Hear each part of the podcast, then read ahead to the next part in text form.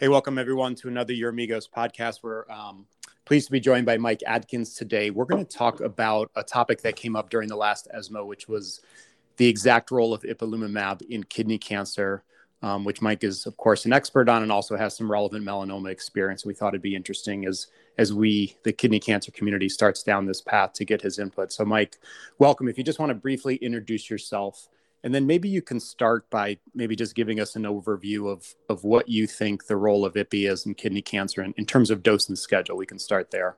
Sure. So I'm Michael Atkins. I'm Deputy Director of the Georgetown Lombardi Comprehensive Cancer Center in Washington, D.C., and have several years worth of experience in immunotherapy as applied to both melanoma and kidney cancer. And therefore, because of my interest in melanoma, experience that goes to CTLA4 blockade that is extends back nearly two decades now. And so, what is the role of IPI um, or CTLA4 blockade in kidney cancer?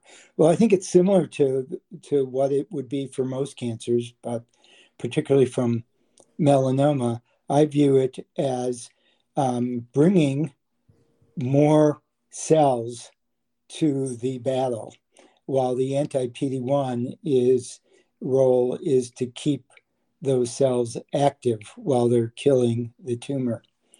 And so I think many patients' tumors already have enough T cells in them, and all they need is to have the brake taken off with a anti PD1 antibody or anti PDL1 antibody in order to do the job, but they're other tumors where they need more T cells there, or um, they need to have their T cells more active, where um, CTLA4, which acts at the priming phase of the immune response, can actually serve that function.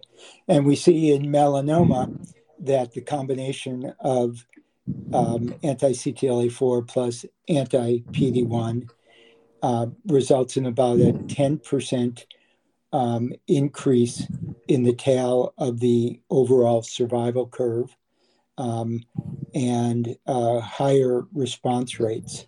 And more activity in um, patients who are um, have PDL1 negative tumors or have tumors that are driven by oncogenes, which may not have as many neoantigens in there. Mike, and think, we there are biomarkers know that you don't need to give a lot of CTLA4 to prime the pump. In many patients, one or two doses at the three milligram per kilogram level is enough. And even at the one milligram per kilogram level, in our studies in melanoma with neoadjuvant treatment, where we then resect lymph nodes after giving um, the same schedule of Nivo IPI that we use in kidney cancer, we see that about 60% of patients have pathologic complete response or near complete response.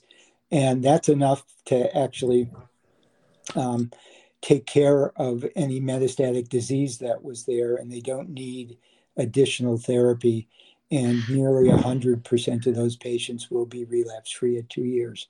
So, extrapolating from the melanoma experience to the kidney cancer experience, I think there are patients who need priming with CTLA4 to increase their chance of response.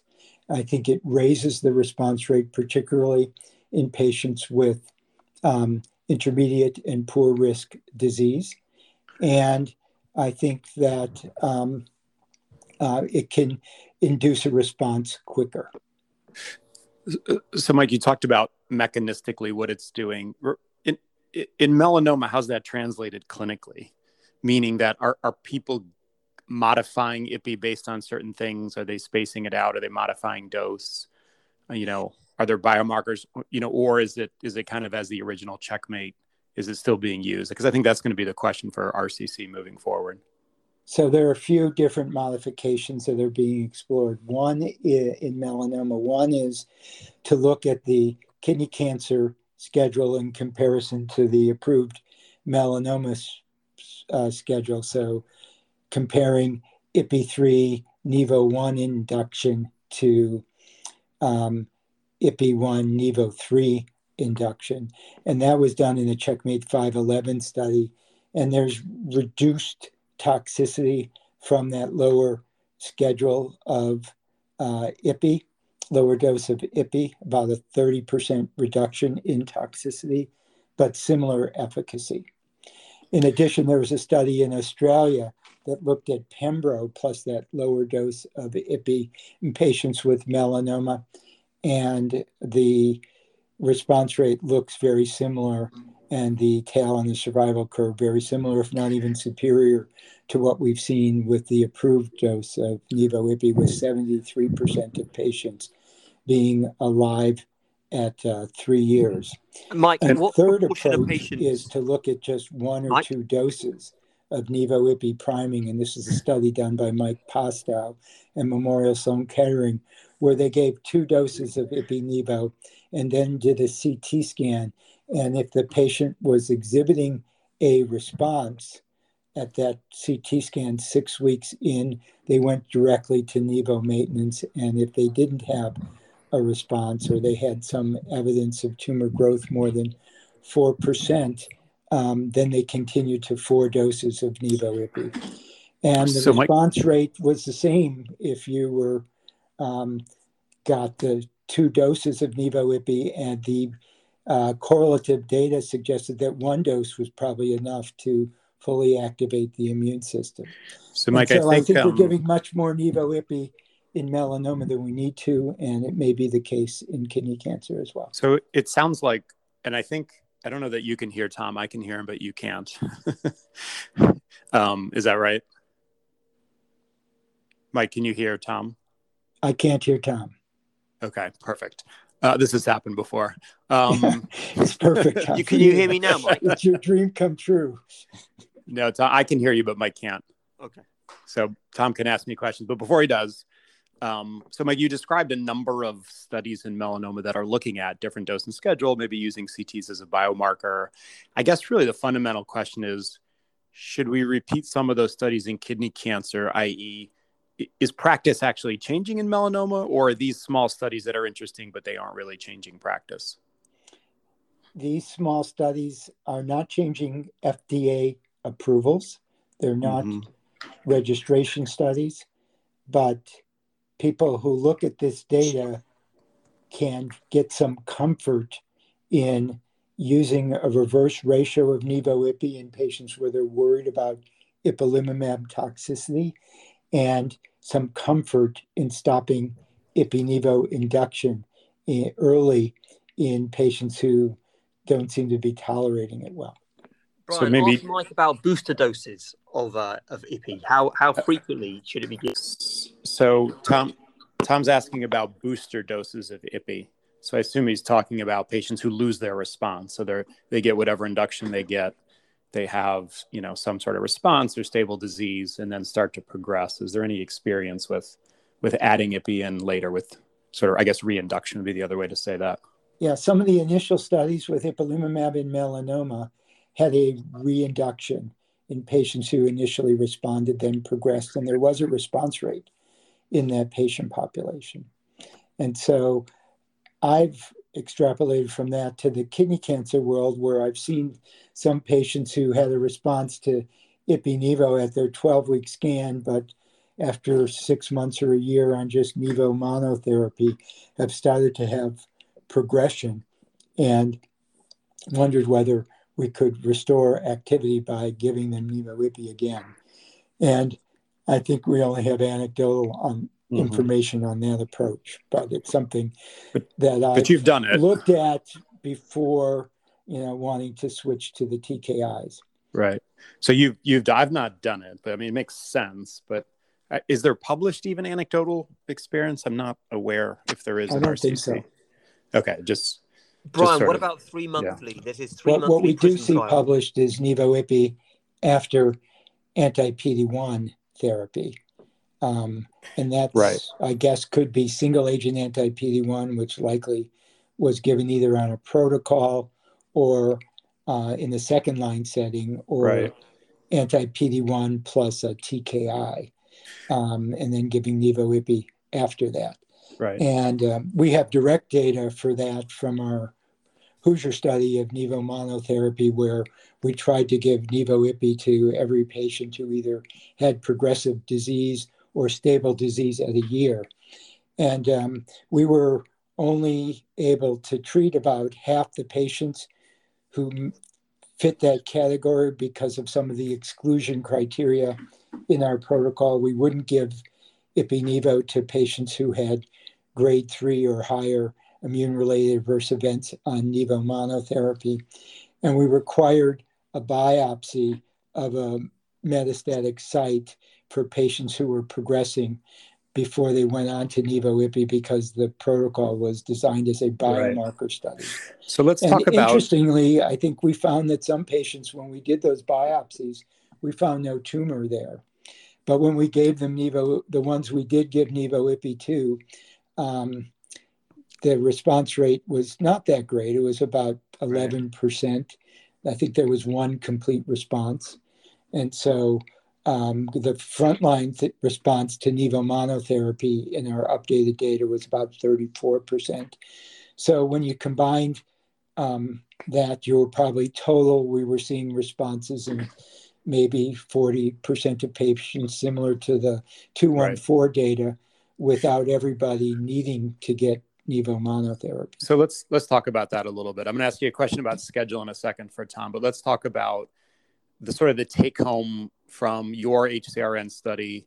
There's a study called Titan done in Europe, reported at ESMO, I think a couple years ago now, and then Omnivore, which were broadly similar in that they were nivo monotherapy up front with IPI at either progression or lack of response at a, at a given time point. And if, if I would just sort of summarize them as is, you know, the response rate to Nivo up front, it kind of varied across studies, but but at least for two of them, it was in, I think, the 30% range adding IPI added about a 10% response rate, but not many complete responses added with the addition of IPI. I think maybe just one in each study, if even that. So I think my take home from that, and I'd be interested in what you think, is that you kind of need to give both up front. That, yeah, there probably are patients who can get away with nivo monotherapy, but we don't really have a good way to identify them. And we don't want to miss the opportunity to give IPI up front. Let's put aside the IOTKI combos. But if you're giving IPI nivo, you probably want to give both up front. Do you do you agree with that or not? Um, I agree with that, particularly for the intermediate and poor risk patients. Mm-hmm. In our study, the response rate was 25% okay. to nivo monotherapy in the intermediate and poor risk patients. And not many of them benefited from IPI salvage. I think it was only two of the four responses in the salvage setting uh, were intermediate or poor risk patients. And so I think there's value to giving Nivo-IPI up front to those patients. Where I think there may be a role for Nivo monotherapy is in the favorable risk patients, where we saw a pretty remarkable 57% response rate, 20 uh, responses in 35 patients, and um, only one patient had progressive disease at their 12 week scan, and that was mm-hmm. just a new lesion but overall had no overall growth of their disease. And so we didn't miss the chance to give Nivo-IPI to those patients. A couple more patients actually responded when we added IPI to the regimen in the group that didn't respond. And I just think you have many chances in the favorable risk people to try different types of schedules. And if you can get a good response to um, Nivo monotherapy to someone who's asymptomatic and may um, not want to be uh, getting a TKI, which is the only approved um, right. treatment for the favorable risk patients. Um, I think giving an anti PD1 as a single agent is is a treatment that is, I think, appropriate for the the patient's disease and and rate of disease progression and right. asymptomatic status at baseline. So, and so, so maybe maybe I in more indolent we should patients. need to identify who those patients are, right? Who um, can respond to single agent anti PD one in the favorable risk setting. And I, I know you have a lot of data from the HCRN study coming out, tissue pre and post biopsies, et cetera.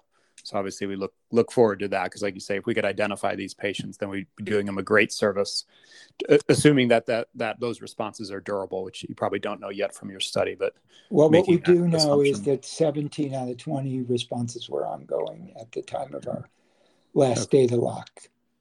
So let me ask you about schedule. Tom Tom mentioned about a the study at ESMO that gave three monthly IPI instead of three weekly roughly similar efficacy as opposed um, compared to checkmate 214 obviously different studies and i think about a 20% reduction in grade 3 toxicity.